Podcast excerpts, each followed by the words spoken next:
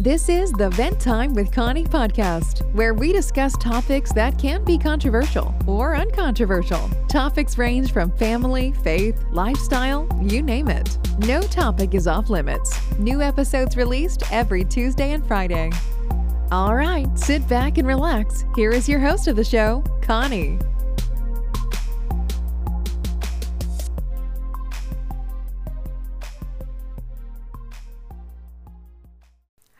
Everyone, welcome to Vent Time with Connie podcast. I'm your host Connie. Welcome to a brand new episode of the Entrepreneur Series. If you are new to this, uh, if this is your first time listening to this, well, the Entrepreneur Series always premiere first on Facebook and YouTube live. It's gonna be a, is always a live stream on Saturdays at 2:30 p.m. Central Time. So if you want to watch a video version of this episode, make sure you like us on Facebook at Vent Time with Connie and subscribe to us on YouTube at Vent Time with Connie podcast so you can always get notified each time we go live. Okay? Okay, guys, without wasting any time, there you go the interview I held with Nicholas Henry this past Saturday about venture capital. Enjoy! Okay, guys, without wasting any too much time, let's dive into the topic of today, which is venture capital. By definition, venture capital is a form of private equity financing provided by investors or invest or venture capitalists to startup, emerging company, business that are in early stage that shows potential high growth. Whenever I hear this venture capital, I think of it reminds me of this TV show Shark Tank. I don't know if you guys have heard about it. I mean, if you guys have heard about it or even watch it, comment below yes if you have heard about it. Well, um, the Shark Tank basically the premises of the show is that um, I think it's like four um investors or five. Correct me if I'm wrong. They um actually just sit down and they bring in different individuals and they will present their business idea and hope and in hope that those investors will invest on their business so they can take their business to the you know, to the next level. So I think that's what I think it is, but I'm not sure. But guess who is sure about this topic is our guest today. He's the perfect person to discuss this topic because he was a co-founder of a company called Carlypso. After graduating from Stanford Business School in 2013, him and his partner went through Combinator in 2014, raised a total of $10 million in venture funding by 2015 and sold the business to Carvana.com in 2017. Yes, the Carvana that you know, the used car retailer in US. They later on joined Carvana, went public at a $2.5 billion valuation and are now worth 25 billion dollars. Oh my gosh. Just calling these these numbers is even giving me headache. Maybe because i've never seen this type of money in my life. Okay going back to what i'm saying. But they didn't stop at this. They continued they stayed with Carvana for three years and left in june 2020 to start a digital auto loan refinancing platform. Their business name is withclutch.com and their goal is to help all americans we challenge credit and doing their part to address income inequality. I am talking about Nicholas. I'm talking about Nicholas. Hi, Nicholas. How are you doing today? I'm doing great, Connie. How are you? I'm doing well. How how is everyone? How is your health? How are you coping with this whole pandemic? I'm I'm fortunate that I'm inside a lot. I'm being careful. I'm in San Francisco as we speak, so we have been wearing masks for a long time. Most people are healthy. Yeah. My family's in Europe and Germany mainly, so luckily they're healthy. Germany's doing a really good job with the virus, and so yeah, luckily we're all healthy, safe, and sane. That's good. Uh, that's good to hear that. I think I'm glad you you mentioned your family is in Germany because uh, your last name Henrich. Um, where does that name originate from? Yeah, it, it, it's actually it used to be Enriquez, and used to be oh, wow. a family from Portugal like 500 years ago who made their way and ended up in Germany, and then Enriquez became Henriksen. And yeah, oh, I, I, oh, wow. I don't expect you to be able to pronounce it. In fact, I'm starting to be be not used to my last name anymore because I've been living in the US for nine years. Wow. Oh, okay. So the name come from Portuguese or is it German? Uh, German Enriquez, name? yeah, yeah. Now it's very German. Like it's not super common, but it's German. Like if if if a German saw it, he'd be able to say it out loud without any problems. But he did a great job. Oh wow! Because I mean, and I guessed it right. I was like, this sounds Yeah. German to me, or even right. Irish. So I was close. Super close. so that's good. Um, um, Nicholas, one thing that I learned from um learned about you why you know reading about you is that you are very ambitious and goal driven um individual and your resume is impeccable like where did you derive your passion and desire to be so innovative and industrious Um, well, first, I feel very flattered you would say that. um, I think I've I've just been I've been fortunate that my parents always encouraged us, both my two brothers and me, to explore the world. Like they wanted the best Wow. for us. They taught us early in life how important education is because it opens doors. And then when you get Mhm. positive feedback on the things you do and and your parents encourage you to dream big, I think then it just unfolds. That's good because yeah, I mean, our Nigerian parents or African parents, always. I feel like sometimes they force you to dream big. yeah, yeah, you're a Like, you dreamer. You're have no option. but you're living the life. Yes, we thank God for that. We thank God. So I try to define the topic of today. You know, Oh, venture yeah, did a capital, uh, and um, and I I know you you heard. Thank you for saying that. I try my best um to to define it. So, in your own words, what is this venture capital? Can you explain it to Of our course. viewers? Yeah, of course. You did a great job, I think, picking Shark Tank as an as an example because Shark Tank was, I think, the medium that introduced venture capital to to the public and to most Americans. Uh, believe it or not, these these meetings are relatively real. Like obviously on TV, it's, some things are a little bit exaggerated, but usually when you raise venture capital, and I'll provide more context in a second, um, it's you, the founder, who has a dream, who's slightly crazy because he wants to do something that other people have never thought about or think wouldn't work. And then you pitch your idea to these very successful people. You're, you're usually starstruck because these are names that you've read about the news or, or listened to them on a podcast. And so you tell them a story that everybody else has told you so far is crazy. And you tell them, if we th- succeed with this, if you give me capital, I'll build something that's going to be big and it's going to return a lot of value both to shareholders and to customers. And then usually investors have very direct answers. They'll tell you, yeah, that's crazy. Or they're like, I've never heard this. I'm intrigued. And so let's go back. What is venture capital? Venture capital is really capital, as you said, that people invest into ideas, very early stage companies. Most of these companies either don't have revenue, or if they have revenue, they're far from being profitable. And so, especially on this side of the country, on the West Coast in San Francisco, a lot of these ideas are in the tech space, so technology ideas. And you raise venture capital in order to do one of two things. You either invest it into building technology that's very, very expensive to build. But once it exists, every incremental dollar in revenue is almost for free. So take take example, take Facebook for example. They, they spend billions of dollars on building it. They spend billions of dollars in attracting more and more people to it.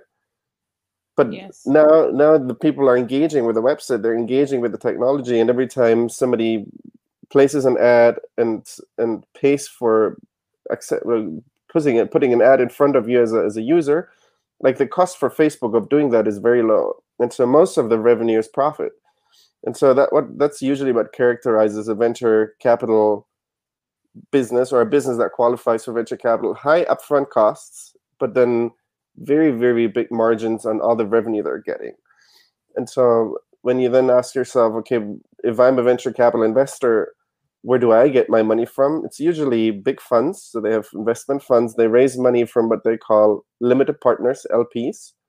Uh, these are institutions, these could be wealthy individuals. And then the venture capitalists, the person managing the fund, his responsibility is step one, finding good companies. So finding entrepreneurs with crazy ideas who think very ambitiously, who want to do something other people haven't done before.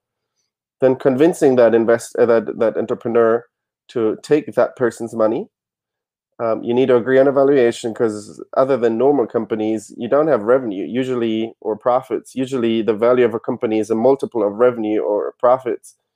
For for an early stage business, you don't have either of those. So you you find need to find a way to agree on a valuation. Usually, venture capitalists want to buy twenty five percent of your company. Um, and then the entrepreneur gets the money, and then typically, typically, he, he, the entrepreneur has a lot of discretion on how to use the capital obviously it's a big big uh, responsibility to raise the money and then use it but the goal usually is to be very frugal although these amounts usually sound big the idea is to be very frugal experiment build technology put it in front of customers and hope that you build something that customers all of a sudden start using and then if you if customers start using these this is what i said earlier once they use them every incremental dollar in revenue usually has very high margin just the investment to get there is usually very high, and that's why you raise venture capital funding. I went over this really quickly. Is that a good start? I mean, yes, that's a that's a good start to it. and um and you and even in anybody that hear this, I'm sure the wealthy or the investors is like a buzzword. A lot of people wants to hear that.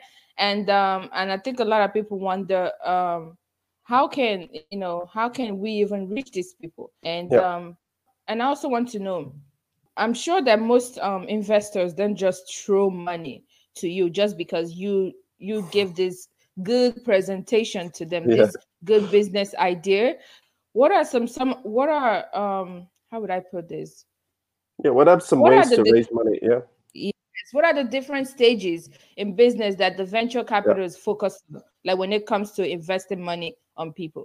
Yeah, good question. So for a very early company, you you have three different stages. Let's define those. You have what's called pre-seed.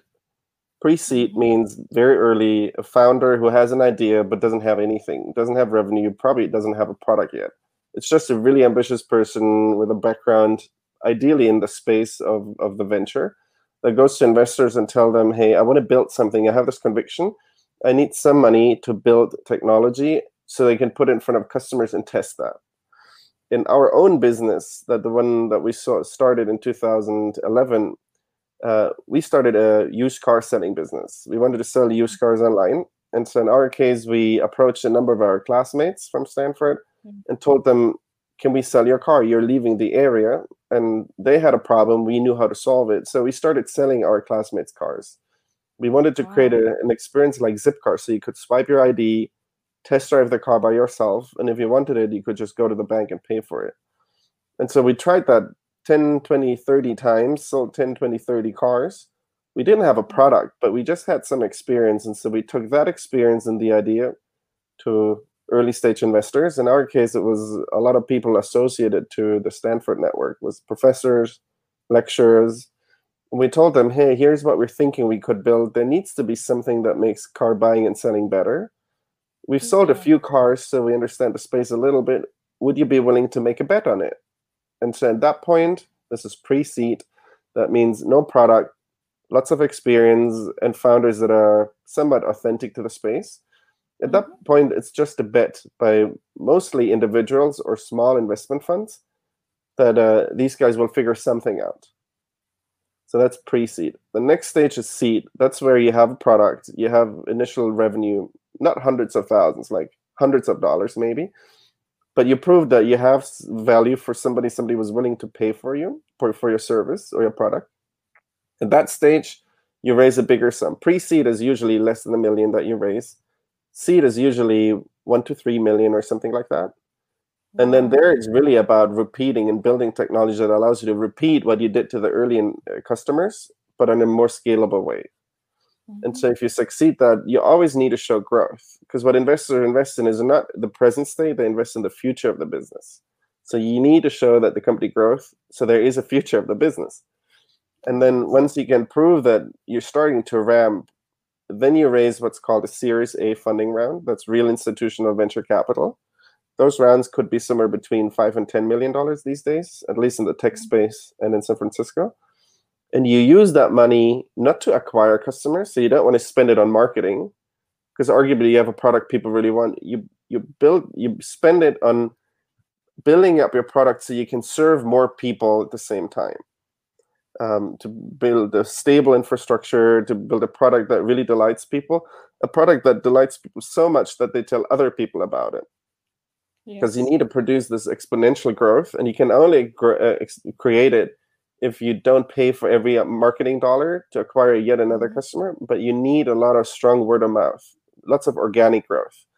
Um, and then there's later stage of funding and then you go towards private equity at a later stage when the company has stable cash flows but I think those are the interesting areas to speak about. And that's also very often what you see at Shark Tank. It's either people who have an idea but haven't built anything quite yet, or people who have a product and an idea and initial customers and now need funding to build out the product even more so more customers will acquire it.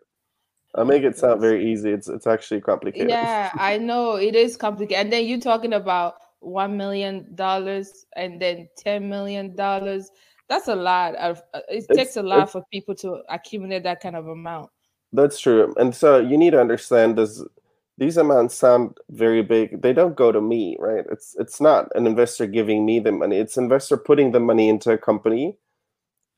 Before the investor invests i even agree with the investor on what my salary would be. My salary is really low usually because i want to be very very strongly incentivized to making the company big because I own shares in the company too. So you need to align the incentives, and that's really important. And then if you think about it, let's let's use one million as an example. Do you think that's a lot of money? In San yes. Francisco, the average salary of a say software engineer is probably between hundred and hundred fifty thousand dollars. That's one hmm. person. Mm-hmm. And you think even that is a high salary, but if you live here, you realize cost of living is so high yeah. But hundred fifty thousand dollars doesn't even you can't you can't even think about buying a house anytime soon. So that's how how little hundred fifty thousand dollars in San Francisco buys you. And then if you have a million and a single person costs hundred fifty thousand dollars, well, you hire six and you probably won't even last for a year.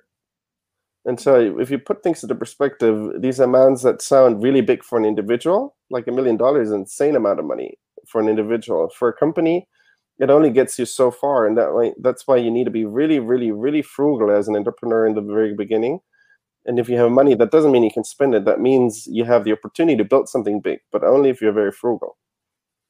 That's true.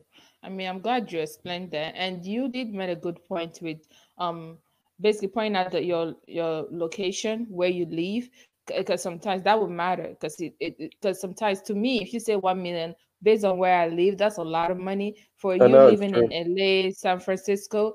Things are expensive. Cost of living is very expensive. So that yeah, money will go a long way. What's yeah. interesting now that these times have changed a little bit with the virus, as bad as it is for humanity, it, it creates opportunities. Like now, what happens? A lot of the software engineers who'd already been working working remotely, like a day or two a week, a lot yeah. of software engineers are actually moving away from San Francisco because cost of living is so high. And since everybody works remotely, they're now moving to other parts of the countries. They're they're moving to their families. They're moving in the countryside. It's a much better standard of living because you breathe fresh airs. You're not you're not locked into a small apartment. You're paying thousands of dollars in rent. And so, since that trend is happening, I believe the venture capital you raise may actually go a longer way because you can hire people in different locations. You can have a fully remote team, and you can build more with the same amount of money. So in some way, what the virus did, as bad as it was for most people, it, it also created lots of efficiencies because now we're using technology very effectively. Yes, and uh, where I live in Texas, a lot of people from California and what other states? To Chicago, I don't know, but California is the top one. They keep. This seems like they are moving here a lot, and I'm seeing I'm a lot of them here. Yeah, big and like you say, I think that's why because you work from home now. There's no need of you staying in California. You can work from home, earn the salary of someone that live in California earns, and then you live in Texas. That's like best of both worlds. That's, That's a your barbecue is so much better. So I can totally understand why somebody from San Francisco would move to Texas. Yeah. And then I think short term that will happen. I think I think I think companies will adjust, and I don't think that's a bad thing. Like we need to figure out how can we make this fair and good for everyone. Like we want these companies to succeed. If the company succeeds, everybody benefits. That's another thing that's very typical from from from San Francisco and venture capital funding companies. People, employees don't get cash only; they get a sh- they get shares in the companies because the investors want every employee to be fully, fully committed and aligned with the interest of the capital. And so, usually in the Bay Area, people pay themselves a salary, ideally on the low end of things, given cost of living, but also have equity or shares in the company early on. So, when the company becomes hugely successful, it pays off like disproportionately for the employees as well. Yes. Wow, that's good. I want to take a, a second to shout out to some people that mentioned where they're watching from. I think it's Friday, and he said he's watching from all the way from Lagos, Lagos. Nigeria. Shout yeah. out to you. That's I'm actually from Nigeria, so thank you for tuning in, um, for joining us, and also we have um, I think that's him. He said nice one, and we have Gideon that says, "Hey, hi Gideon, how you doing today?" and um, I just wanted to give a shout out to them. But continue to what we're talking about. You mentioned in your bio that you and your co-founder has raised a total of 10 million in venture funding by 2015. I can't I can't I, I mean I have to ask, like, how in the world did y'all do that? Like, how you were able to raise funds for such huge amount? Take us, just take us through that. Like, how did that yeah. even happen in the first place?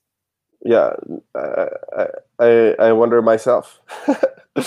no, what happened was so we started this business where we sold cars peer to peer. I would help you, Connie, sell your car to. Friday, maybe, um, or maybe yeah. Gideon, depending on who pays more.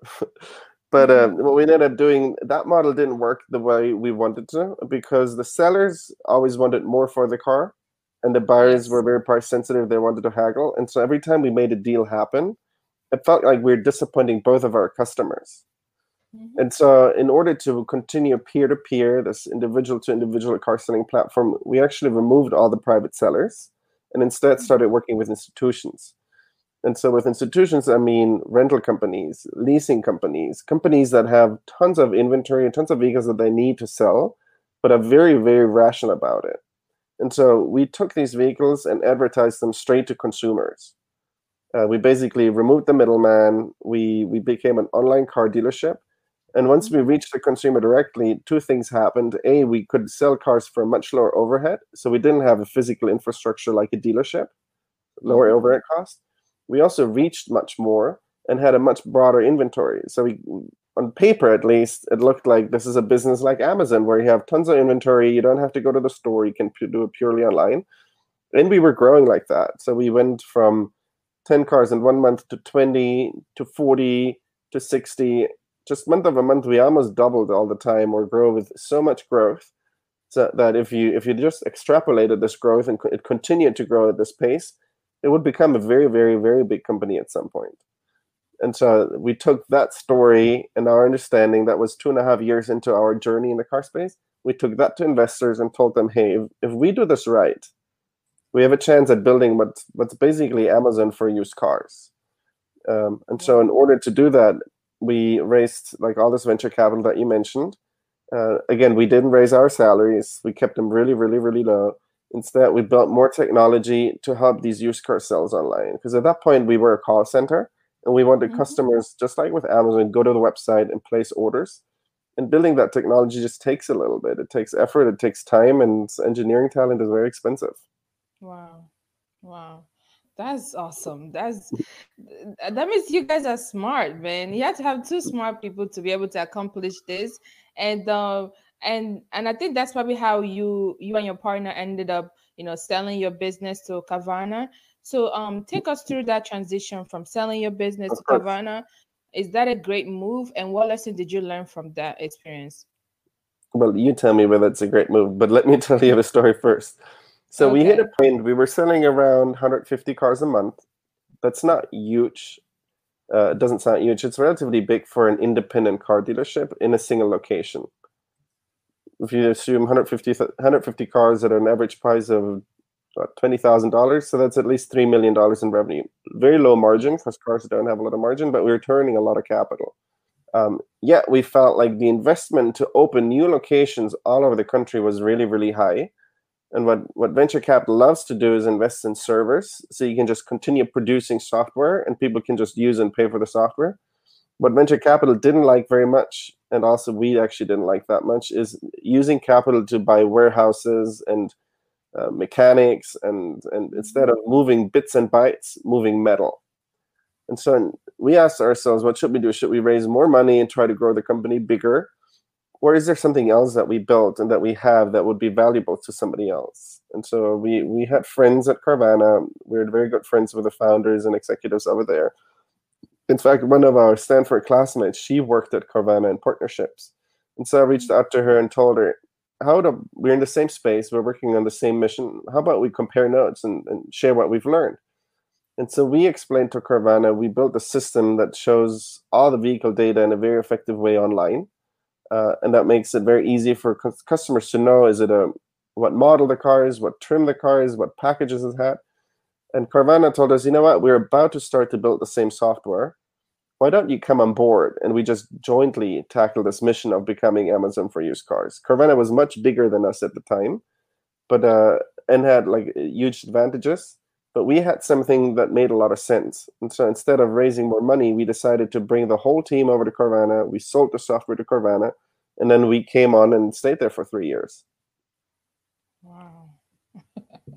I mean, that's that's something. I mean, that's a smart move, if you ask me. That's a smart move because, like you say, you guys were very logical about it. You guys don't have the infrastructure, inf- like the infrastructure, the whole equipment. Yes, that would. You don't. You guys don't have the whole equipment. You guys don't. You guys don't even have the workers. You know. I think it's just two of you. Is it two well, of we, you? we were a bigger team, but we we had software engineers Mm-hmm. We had fear of the physical labor that needs to recondition cars, needs to fix cars. And so we were had no experience building that. We were very discouraged because it's very physical. And Silicon Valley is all about technology. And Carvana had all of that. And so I agree with you. We with hindsight, obviously, with hindsight, you're always so smart. With hindsight, it was one of the smartest things we've done at the time it felt right at the time it felt right because we were so aligned with what we wanted to build with the founders and the executives at carvana and we just got along really well we're very similar people wow i have a question like when you guys do move your um, team to um, to join carvana um, your business idea does it mean it's still your own you and your partner own or does it mean that carvana will automatically take ownership of that uh, part of what we did, like part of the agreement was there was three pieces. It was we sold the software, so everything we built, it's intangible because it's software, but we sold it to Carvana and now it was theirs. They paid for it. Money went to the investors. We told the team, hey, we created really, really good job opportunities within Carvana for you. And Carvana and us, we collaborated on making it attractive for the employees. So the employees decided to take the new job and then Chris and I joined. For us, it was really important that what we sold to Carvana was working really well, and we didn't sell something that didn't work. So it was really important for us that since they spent a lot of money on it, we made it work. The other thing that was really important for us is for for the team to find a really good home because our company ceased to exist. It was now everything that we built now was owned by Carvana. So we wanted to make sure that they had really fun jobs and, and felt like they were continuing to work on something they were excited about and then lastly, it needed to make sense for us to some extent, but it was the other two things were much more important to us. And then luckily, we got along so well with with the executive team at Carvana that we got really exciting roles. Um, so exciting that we decided to stay for three full years. Yes. Wow. I mean, I think in anything you do in life, there's risk associated with it. It's all about are you willing to take that risk? Is it worth the risk? You know, so you have to put all of those things in consideration and able to discern which one is right for you. So I believe your your decision you and your partner make is right for your business. And um, I could tell because you started your own company. You and your partner now have your own company called Clutch.com. Yeah. You know, so tell us tell us about that company and the motive behind it. Yeah, give me give me two minutes before I talk about the one. One thing you said is the risk is a really interesting topic. A no risk, no fun. I think everybody knows, but uh, I'm I'm less risk. I'm more risk averse than you would think, and that will surprise you because I took all these big risks. When when we graduated from Stanford Business School, we had one mentor tell us you guys in, are in this very unique position. You're so, so lucky that if you just leave the school and apply for a bunch of jobs, you will definitely find a job. Like you have a very good education now. Your your job, your profile is in demand. So since you have that really, really, really good plan B, your plan A should be a different one. Your plan A should be doing something that's meaningful, that gives back to society, and build something that's hopefully having a sustainable impact.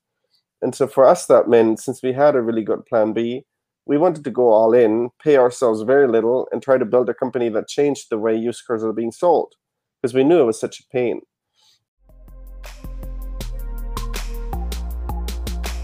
Then we sold that, and then we felt the same way again when we were at Carvana. We we got incredibly lucky, but now we face the same decision again. Like we have a great plan B, an incredible job, working with incredibly smart people but we almost felt the responsibility to now do something new again where we felt Carvana was not yet ready or was in a different space and was distracted with building their incredible business. So there was another area that where we felt that we could be impactful. And so we do the same thing again. We massively lower our salaries, but build another company to address, in this case, people who have challenge credit and who are overpaying on their car loans. And since he asked, if two insights led us to build a new company. Number one was when you buy a car, you usually haggle for the price of the car, but you never haggle for the interest rate on your auto loan. So you you haggle, haggle, haggle. You fall in love with the car, you want to pay for it, and then you ask the dealership for a loan on your car. Well, what the dealer does is he gives you the loan that pays him the highest referral fee. He doesn't give you the loan that pays you the lowest interest rate. In fact, the second you drive off the lot, you could already think about refinancing your auto loan. Number one, insight number one. Number two is when you make your payments over time, you improve your credit yet you're stuck in the loan that you got when you didn't have perfect credit yet. And to give you an example, when I moved when I moved to the US, Chris discovered that Fiat, you know these little Fiat 500 cars, these little ones? Yes. So Fiat in California, they sold them as an electric version. And in order to sell them, they had this promotion where you could lease them for three years for $89 a month. And Chris discovered that he's like, that's that's cheaper than your cell phone. So we thought, let's get those. We went to the dealership. Chris was done in five minutes, $89 a month. And when I sat down, it took half an hour. And the financing manager came back and said, Congratulations, you're qualified. Your payment is going to be $1,200. And I said, How's that possible? I thought I came for 89 And he said, Well, you don't have good credit. And I didn't have a good credit. I didn't have any credit because I came from Germany.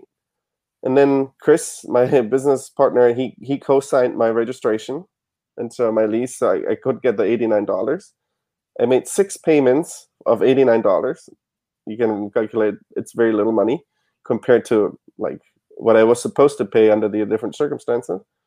Then I, I ran my credit again and all of a sudden i had improved my credit so much over a period of six months that i would have qualified for an auto loan of twenties of thousands of dollars at 1.99% and so that's the second insight. When you make your payments your credit score improves and that means you qualify for a much better rate than you would have at the point in time when you or than you did at the point in time when you got your loan. And auto loan refinancing is just not a thing quite yet. People don't do it. So basically your company um you guys wanted to make a little bit easier for a regular person to be able to purchase a car and without the hustle of this whole credit situation? So i think that part we can't change because the dealership has so much leverage and power and the dealership is really good at it. So trying to address how to give you a loan before you buy a car will be very difficult. We're more here to be a, an advocate for you, Connie, if you make your payments successfully over a period of six, nine, or 12 months, to then go back to the bank and tell them, hey, you deserve a lower interest rate because you made your payments in time and in full. Oh wow, that's that's that's good. Yeah, because sometimes you like that. yeah, I like that. So because if you see if I mean, I don't know right before your company, if you go to the bank and tell them that, would they would they even cut your interest rate before your company was uh, introduced? Probably not. Wow. You need to understand if you get an auto loan, it's very complex what happens. Like you think you get the money from the bank and then it goes to the dealership. The bank takes this loan, think of it as paper, and they sell it on to somebody else. And then they make their margin because they sell it for more than they they took it in for. And so your auto loan, although, you think you have it with, I don't know, Chase or Wells Fargo or Bank of America, like what they do, they do it's called securitization. They sell the loans, a big portfolio of loans to institutional investors. And they do some math and they promise how much return the investor will get.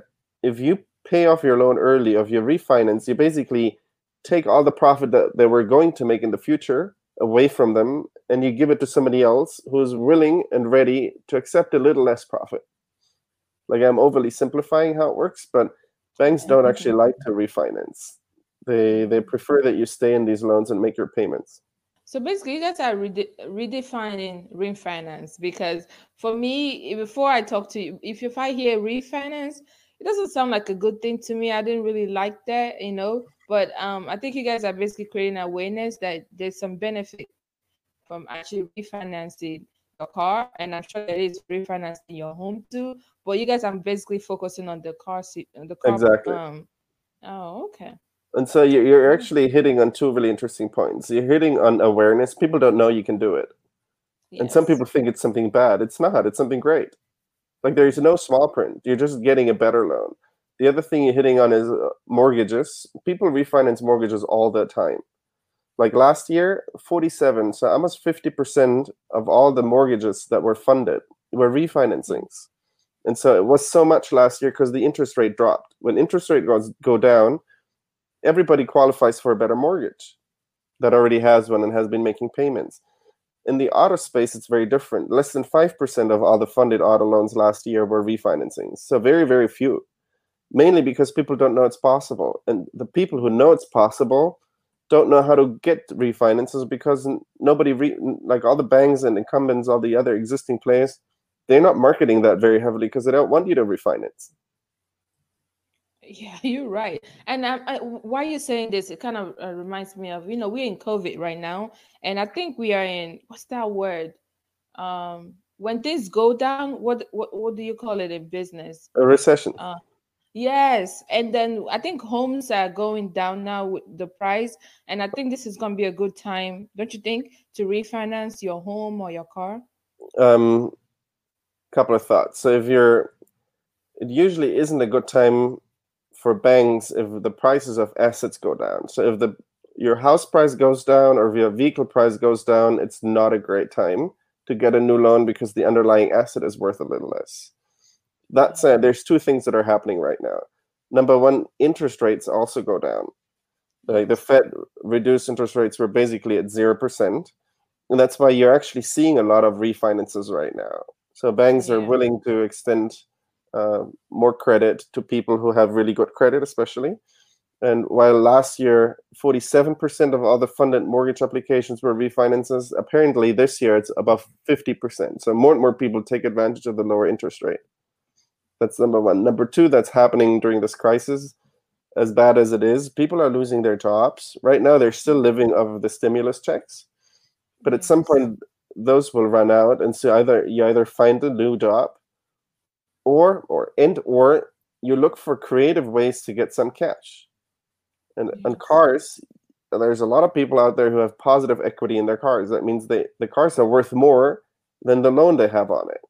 And so if you take out a new loan, a refinance, there's also one version of that product where you can get some cash to pay your bills. And so that's why I think refinancing a car will also be really interesting over the next couple of months. Yeah, that sounds really interesting. Because, I mean, prior from um talking to you, I have never heard of refinancing your car. So I'm, No, I'm people happy that you're, yeah, that I'm happy you guys are creating that awareness and people are learning about it now. And um, that's actually a good thing to give a try, you know, Well, to try it and see how it works for you. Thanks to you, Connie, you're helping me create awareness. I mean, that's what we are. We have to help each other one way or the other. We have I agree. to we have to share the knowledge we have so we can both we can all grow, you know? I There's agree. If you were here, I'd give you a big hug and uh, we would grow together. um talking about refinancing equity and everything right? There are two main structures or forms of venture capital Yep. equity and convertible debt. Enlighten enlighten my um audience on the importance of knowing the difference between these two because i think sometimes people kind of you know misunderstood it. I'm, I'm actually very surprised you heard of this. There's for early stage companies, so there's there's a gazillion different financial products, and I'm not qualified to speak to most of them. What I do understand is how early stage companies get their funding, and there's actually three structures. There's equity, convertible, and there's a product called SAFE.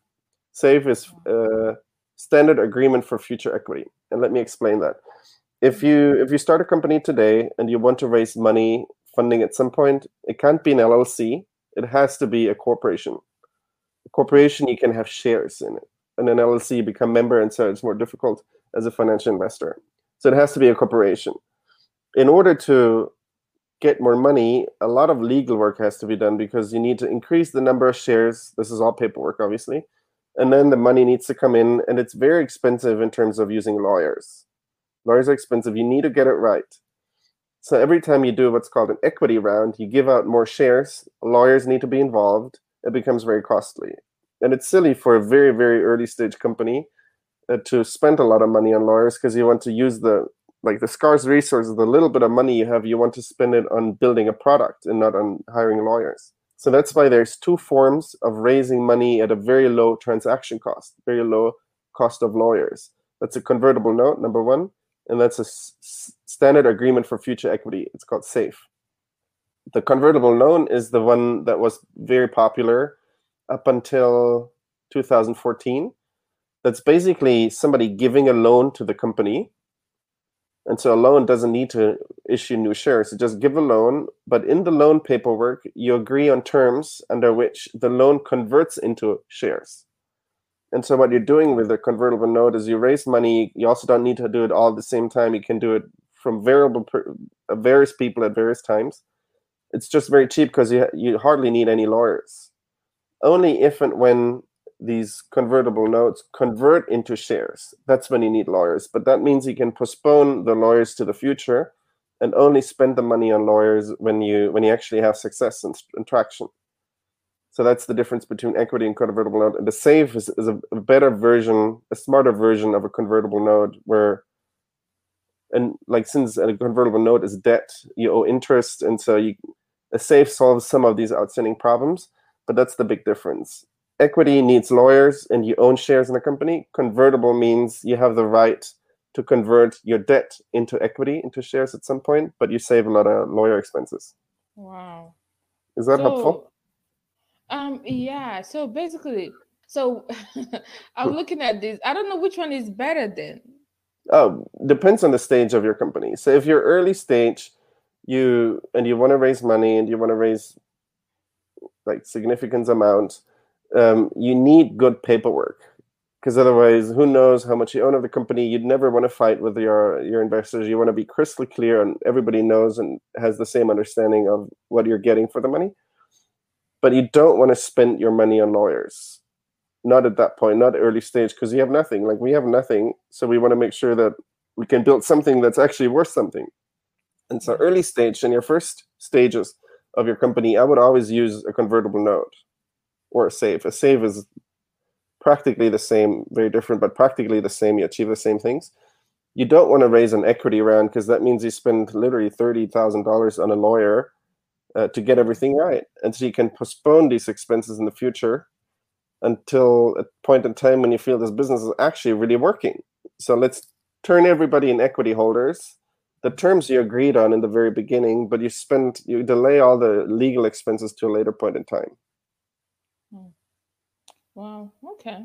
That put makes what, here's sense. what I, what we should do, Connie. If, if people have questions, this is very complicated. Put put my link, uh, my LinkedIn link into your show notes so they can reach out to me, um, and then then I'm happy to explain it over and over again. It is very complicated if you hear it for the first time. Once you've done it once, you're like, oh, this was just paperwork.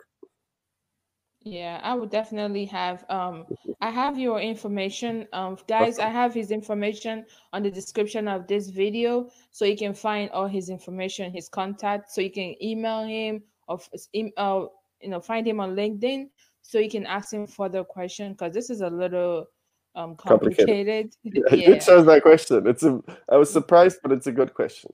The the, yeah. the, the overarching scheme is, is theme is try to keep your costs as low as possible as an early stage company because every dollar matters. Every dollar that helps you build a product that people delight that delights people is important yes. and you want to spend it on delighting people and not on legal expenses.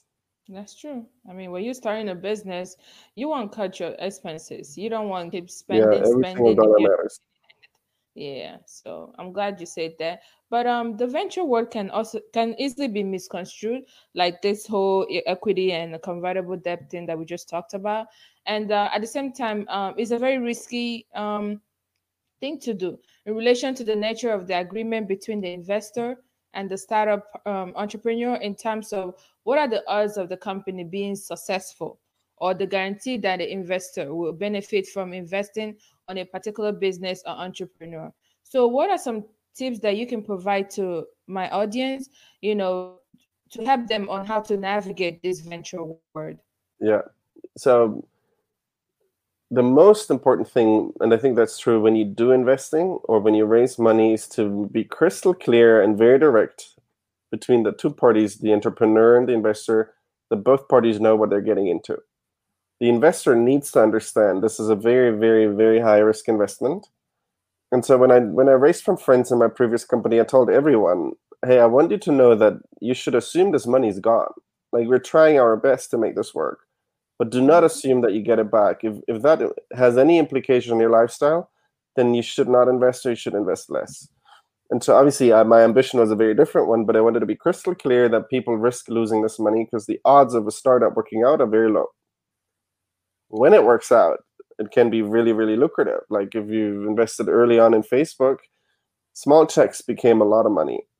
So it's very important that the, enter- the investor knows what he's getting into, and most of the venture capital investors really understand what they're doing.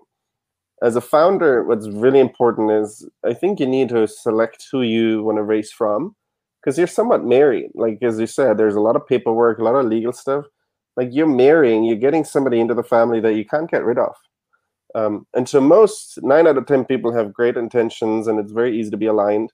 Sometimes and this all comes back to communication and managing expectation if the investors expectations are slightly different or their understanding of the status of the company is slightly different from the founder then there's a huge risk that you end up in a situation where there's a big misalignment you need each other because you're married you need to sign more paperwork together you need to grow the company together you need to raise more money together and so that's why you need to be really careful who you raise from and i don't mean it in a bad way i mean it manage expectations right because it is risky. Like most likely, early stage companies don't work out. If they do work out, it becomes really lucrative, though.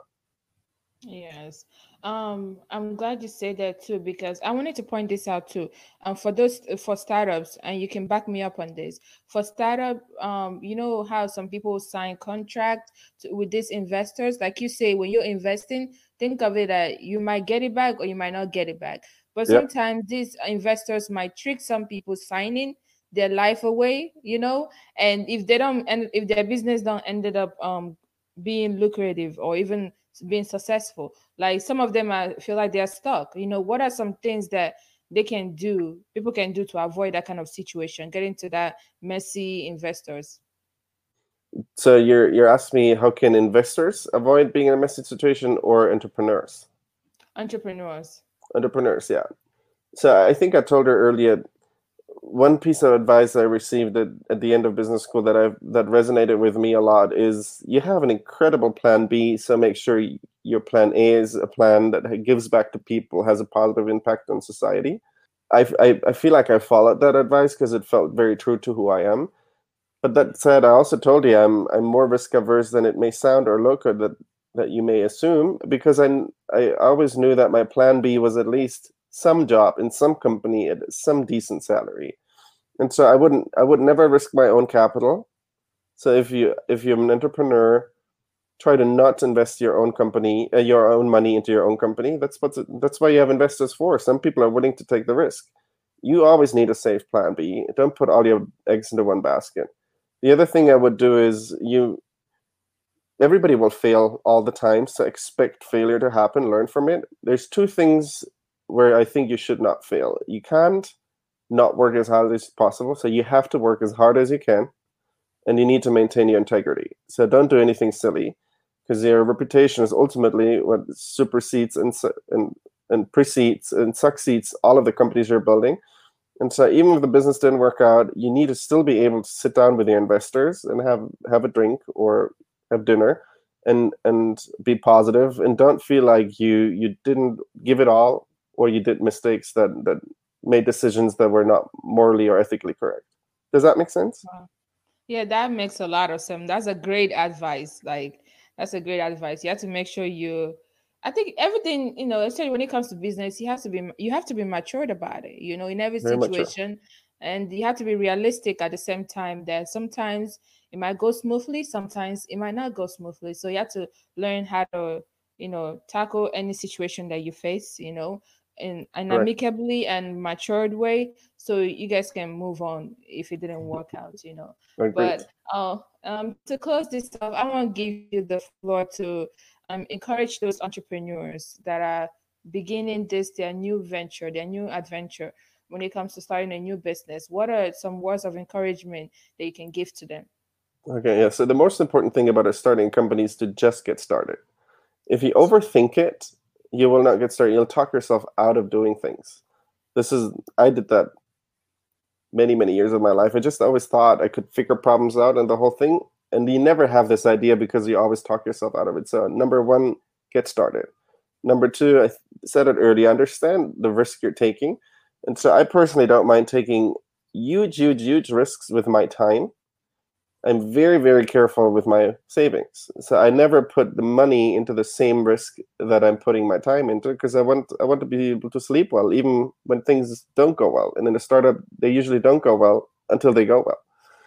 And then the last thing I would say, uh, we've been talking a lot about money. Your your main motivator to start a company and have huge impact cannot be money. It has to be something something bigger you have to be in it for the right reason. It needs to be authentic to you. It needs to be something that helps other people. Because if, if you're only in it for the money, you won't you won't last long enough. You won't be tenacious enough because it's so hard to start a company. It needs to be an ultra motivation, helping people. In our case, in our new business, we want to give people money back. We want to help people get out of bad credit.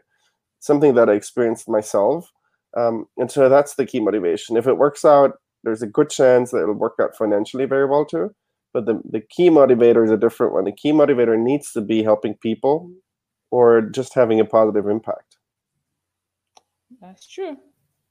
You said it perfectly. You're right. I mean you have to start first for us to be talking about this. You have to even begin whatever that is that great business idea that you have you have to start it. You have to put your foot in the water you know? So we can start talking about how you're gonna navigate it how you're gonna do anything. And um yeah I mean, you said it perfectly. I don't have anything else to add to that. You Connie. said it perfectly. We're a good tag But- team. yes, we are. Uh, well, guys, um, we almost to the end of this, but I want first use this opportunity to talk about our website. We do have a website, and um, you can see it on the screen shortly. It's venttimewithconniepodcast.com. Make sure you check it out. You can also buy our merch product, like the one that I'm wearing right now. And we do have different colors, black and white. I'm just wearing the black, the black. And you can also get the hat. That's the one I have right here, as you can see. And um, we have other merch products that you can buy from. We have accessories, baby clothes, ones for the kids, so you can buy one for your kids. And we have um like a laptop bag, a phone case. You can get phone cases, you know, and um t-shirts. What else again? We have hoodies.